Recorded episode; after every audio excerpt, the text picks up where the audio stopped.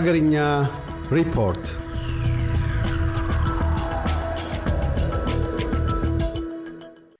የሲዳማ ፌዴራሊስት ፓርቲ ሲፌፓ ወደ አስራ ስምንት የሚጠጉ የፓርቲው አባላትና ኃላፊዎች ላለፉት አርባ ቀናት ያለምንም ክስና ፍርድ መታሰራቸውን አስታወቀ። የፓርቲው ምክትል ሊቀመንበርና የድርጅቱ ጉዳይ አስፈጻሚ ኃላፊ አቶ ደሳለኝ ደምሴ እንደገለጹት የክልሉ ጸጥታ ቢሮ ያለምንም ክስ የሰው መረጃ ያሰራቸው መሆኑም ታውቋል። የሰው መረጃ እናቀርባለን በሚል ምክንያት አባላቶቹ ለተወሰኑ ጊዜያት በቀጠሮ ማረሚያ ቤት ውስጥ እንዳሉም ጠቅሰው የታሰሩበት ወንጀል ምን እንደሆነ ሳይነገራቸው ከሕግ አግባብ ውጭ ተንገላቱ መሆኑንም ጠቁመዋል። ፓርቲው በህጋዊ መንገድ ከምርጫ ቦርድ እውቅና አግኝቶ በሁለት ሺ አስራ አምስት ዓመተ ምህረት የተቋቋመ ነው ያሉት አቶ ደሳለኝ በክልሉ መንግስት እውቅና እንዳለው ገልጸው እስካሁንም በፓርቲው ላይ ምንም አይነት ጫና ሳይደርስበት ሲንቀሳቀስ እንደቆየና ነገር ግን ከቅርብ ጊዜ ወዲህ በአባሎቻቸው ላይ መጥሪያ በማውጣት ምንም ባልፈጸሙት ወንጀል እየታደኑና ቤታቸው እየተበረበረ መሆኑን አስረድተው በየጊዜው ፍርድ ቤት ቢቀርቡም ክስ በሌሉበት ሁኔታ በጊዜ ቀጠሮ ሰበብ ሰብአዊ መብታቸውን በጣሰ መልኩ እየተጉላሉ መሆኑን ገልጸዋል። አቶ ደሳለኝ የእነዚህን ሁሉ ችግር መንስኤ ሲያስረዱ ከዚህ በፊት የፓርቲው ምክትል ሊቀመንበር የነበሩት አቶ ጴጥሮስ ዲባሶ ከፓርቲው ሕግና ደንብ አፈንግጠው ከክልሉ መንግስት አካላት ጋር ፓርቲውን ለማሽመድመድ ሲሰሩ እንደነበር በድምፅና የተለያዩ መረጃዎች በማደራጀት በመረጋገጡ ለምርጫ ቦርድ ክስ እንዲገባ በማድረግ ምርጫ ቦርድ በስነ ምግባር ጥሰት ይከሰሱ ብሎ ጉዳያቸው በሚታይበት ወቅት ዋና ሊቀመንበሩ ሰጥተው ለትምህርት ወደ ውጭ ሲሄድ ሲዘጋጁ ጥቅምት ሀያ ሰባት ቀን ሁለት ሺ አስራ ስድስት ዓመተ ምህረት የክልሉ ፖሊሶች ከአቶ ጴጥሮስ ጋር በመሆን ወደ ፓርቲው ጽህፈት ቤት በመሄድ ከፓርቲው ሰራተኛ ቁልፍ በመንጠቅ በመሰጠቱ መሆኑን ገልጸዋል። አቶ ጴጥሮስ የፓርቲው የበፊቱ ተቀዳሚ ምክትል ሊቀመንበር ነበሩ ያሉት አቶ ደምሴ በምን አግባብ እንደሆነ ሳይታወቅ ለሳቸው በዚህ መልክ የጽህፈት ቤቱ ቁልፍ መሰጠቱ እንዳሳዘናቸውና የክልሉ መንግስት በዚህ ጉዳይ ላይ በቂ ትኩረት እያደረገ እንዳልሆነም ገልጸዋል። የሲዳማ ክልል ቢሮ መዋቅር በዚህ ጉዳይ ላይ ቀጥተኛ ተሳታፊ ባይሆን ኖሮ ህግ ሲጣስ ዝም ብሎ አያይም ያሉት አቶ ደምሴ የጸጥታ አካላት ለሁሉም ወገን በኩልነት ህግ ማስከበር ሲገባቸው ወደ አንድ ወገን አጋድለው እንደሆነ ተችተው የክልል መንግስት ቀጥታ ተሳታፊ መሆኑ የሚያሳዝን ነውም ብለው ጨምረው ገልጸዋል።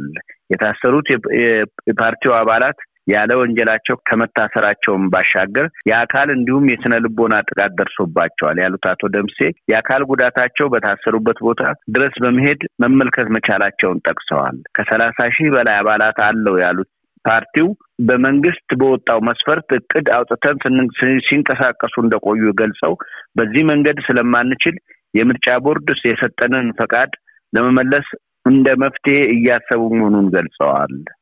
የኢትዮጵያ ሰብአዊ መብቶች ኮሚሽን ኢሰመጉ በትግራይ ሰብአዊ መብቶች አያያዝን በተመለከተ የትግራይ ክልል ጊዜያዊ አስተዳደር የቀረበ ክስ ኮሚሽኑ ባልገለጸውና በተሳሳተ አረዳድ መሆኑን ማስታወቁን የደረሰን ዜና አመለከተ። ከዚህ ከሳምንት በፊት በወጣው መግለጫ ላይ ሁለተኛው የአገር ውስጥ ተፈናቃዮች ሪፖርት ጥቅምት ዘጠኝ ቀን ሁለት ሺ አስራ ስድስት ዓመተ ምህረት የወጣውን ሪፖርት በትግራይ ጊዜያዊ አስተዳደር አጣጥሎታል። በጦርነቱ ምክንያት ተፈናቅለው የነበሩ የትግራይ ክልል ተፈናቃዮች በብዛት ወደ መኖሪያ አካባቢያቸው እንደተመለሱና ሰብአዊ ድጋፍ እየተደረገላቸው እንደሆነ ተደርጎ የቀረበው መግለጫ ኃላፊነት የጎደለው ነው ሲል የክልሉ ጊዜያዊ አስተዳደር አስታውቋል።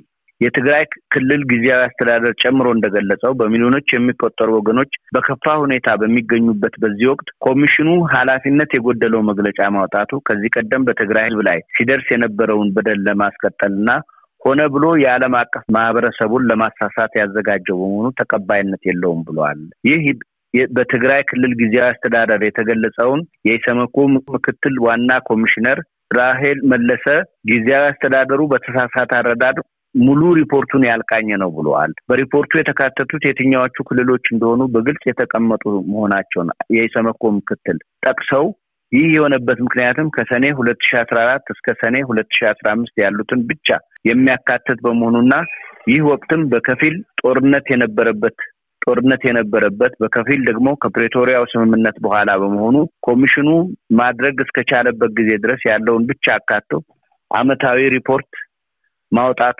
የነበረበት ስለሆነ የትግራይ ክልልን ማካተት እንዳልተቻለ ተናግረዋል። ያም ቢሆን ምክትል ኮሚሽነሯ ዘግይቶም ቢሆን ያካትታል ያሉት ሪፖርት እየተሰራ መሆኑን ሪፖርቱ እየተጠናቀቀ ነውም ብለዋል። የትግራይ ክልልን ሁኔታ ባልተካተተበት ሪፖርት ክልሉ ያቀረባችሁ ስህተት ነው ማለት አግባብ አይደለም ብለዋል። ኮሚሽነሯ ቀጥለውም ሪፖርቱ የትግራይን ክልል ከመጀመሪያው አላካተተም ባልንበት ሪፖርት ስህተት ነው መባሉ ተገቢ አይደለም መባሉ አግባብ አይደለም ብለዋል። ምክትል ኮሚሽነሯ በተጨማሪ እኛ ባላልነው ክልሉ በትግራይ ላይ ባልቀረበ ሪፖርት ስህተት ነው ብሎ መተርጎሙ ተገቢ አይደለምም ብለዋል። የሰመጎ ጊዜያዊ አስተዳደሩ መግለጫ ካወጣ በኋላ በትግራይ መግለጫ ዙሪያ ከጊዜያዊ አስተዳደሩ ፕሬዚደንት ጽህፈት ቤት ኃላፊዎች ጋር መነጋገራቸውን አስታውቀው የሰመኮ በተጨማሪም ቀደም ሲል ያወጣው መግለጫ ስለ አፋር፣ አማራ፣ ቤኒሻንጉል ጉሙዝ፣ ኦሮሚያ፣ ደቡብ ክልል ኢትዮጵያ፣ ማዕከላዊ ማዕከላዊ ኢትዮጵያ፣ ደቡብ ምዕራብ ኢትዮጵያ፣ ሶማሌ ክልሎችን እንደሚሸፍን ኢሰመኩ ጨምሮ አስታውቋል። በፕሪቶሪያው የሰላም ስምምነት መሰረት የደቡብና ምዕራብ ትግራይን አስተዳደር ወሰኖች ተቆጣጥረው የሚገኙት ኃይሎች አስለቅቆ ለትግራይ ክልል የማስረከብ ግዴታና ኃላፊነት ያለበት የፌዴራል መንግስት መሆኑን የትግራይ ክልል ጊዜያዊ አስተዳደር ፕሬዚደንት አቶ ጌታቸው ረዳ መናገራቸውን የደረሰን ዜና እንደ ጊዜያዊ አስተዳደሩ መጀመሪያ ላይ መስራት አለብን ብለን ካስቀመጥናቸው ነገሮች አንዱ ህዝባችን ወደ ተለመደው እንቅስቃሴ እንዲመለስ ማድረግ ነው። ይህ እንደሆነ ደግሞ የትግራይን ግዛት ከጦርነቱ በፊት ወደ ነበረበት ይዞታ መመለስ ግድ ነውም ብለዋል። በዚህ መሰረት የፌዴራል መንግስቱ በቅርቡ ባወጣው መግለጫ በወልቃይት አካባቢ ህዝበ ውሳኔ ተሰጥቶ በአካባቢው በሚኖረው ህዝብ መሰረት የሚወሰነው የጸና ይሆናል። ይህም በህገ መንግስቱ መሰረት የሚሰራ ነውም ብለዋል። የወልቃይትን በማስተዳደር ላይ የሚገኙት ኃይሎች ግን በምንም መልኩ በአሁኑ ጊዜ ህዝበ ውሳኔ ተደርጎ የወልቃይትን ክልል ወደ ትግራይ መመለስ አይቻልም። ህዝባዊ ወያኔ ሓርነት ትግራይ ወልቃይትን የወሰደው መንግስት በነበረ ጊዜና አዲሱ ህገ መንግስት ከመረቀቁ በፊትም በመሆኑ ይህ ውሳኔ የጸና ሊሆንም አይችልም በማለት በትግራይ የሚገኘው አስተዳደር አስታውቋል። ለማንኛውም በአሁኑ ጊዜ የሁለቱ ፍጥጫ እንደገና ከሮ የወጣ መሆኑም ተነግሯል። በትግራይ ሰላማዊ የሆነ ዴሞክራሲያዊ ፖለቲካ ምህዳር ለመፍጠር ከተፈለገ ፓርቲና መንግስት መለያየት አለባቸው። ይህንን ለማድረግም እየተሰራን ነው ብለዋል አቶ ጌታቸው። በዚህ ጉዳይ ላይ በሰጡት ተጨማሪ ማብራሪያ የህወሀት ካድሬ በክልሉ መንግስት መዋቅር ውስጥ ገብቶ ደሞዝ የሚያገኝበት አሰራር መኖሩን የተናገሩት አቶ ጌታቸው ይህ ሁኔታ ሊቀጥል እንደማይችልም ገልጸዋል። ከመንግስት ሰራተኛ ደሞዝ እየተቆረጠ ለህወሀት ካድሬ ገቢ እንደማሰባሰብ በተመሳሳይ ደረጃ ላይ ያሉ የወረዳ አመራሮችም ከስልጣናቸው ከተነሱ በኋላም ደሞዛቸውን፣ ጥቅማ ጥቅማቸውን እስከ ቅርብ ጊዜ ድረስ ይከፈል እንደነበረ አስታውሰው እሳቸው የሚመሩት ጊዜያዊ አስተዳደር ይህን ያልተገባ አሰራር ከደረሰበት መጥፎ አሰራር በኋላ እንዲቀር ማድረጋቸውን አስታውቀዋል። ከመንግስት ሰራተኛ ደሞዝ እየተቆረጠ ለህወሓት ካድሬ ገቢ የሚሰበስብ ከሆነ ነገ የክልሉ ተፎካካሪ ፓርቲ ባይቶናና ለእኔም ይሰብሰብልኝ ማለቱ ስለማይቀር ይህንን ማስቆም ነበረብን። በዚህ ስራችን በርካቶች ቅሬታ ያደረባቸው ቢሆንም ማድረግ ስለነበረብን አድርገነዋል ብለዋል። ለኤስቢኤስ ሬዲዮ የአማርኛ ዝግጅት ክፍል ከአዲስ አበባ ሰለሞን በቀለ። በቻይናውያን ኩባንያዎች የተቋቋመና አህዮችን እያረዱ ቆዳዎቻቸውን ወደ ቻይና የሚልኩ ድርጅቶች የአህዮቹን ህልውና አደጋ ላይ መጣላቸው ተገለጸ።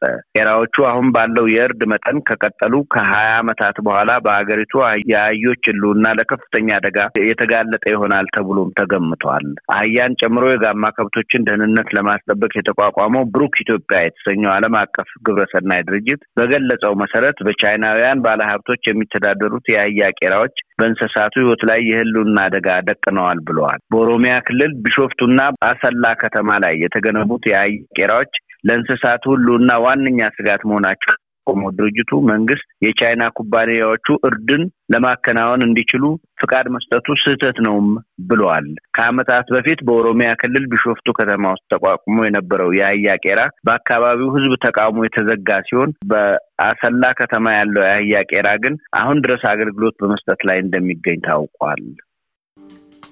እያደመጡ የነበረው የ SBS አማርኛ ፕሮግራምን ነበር።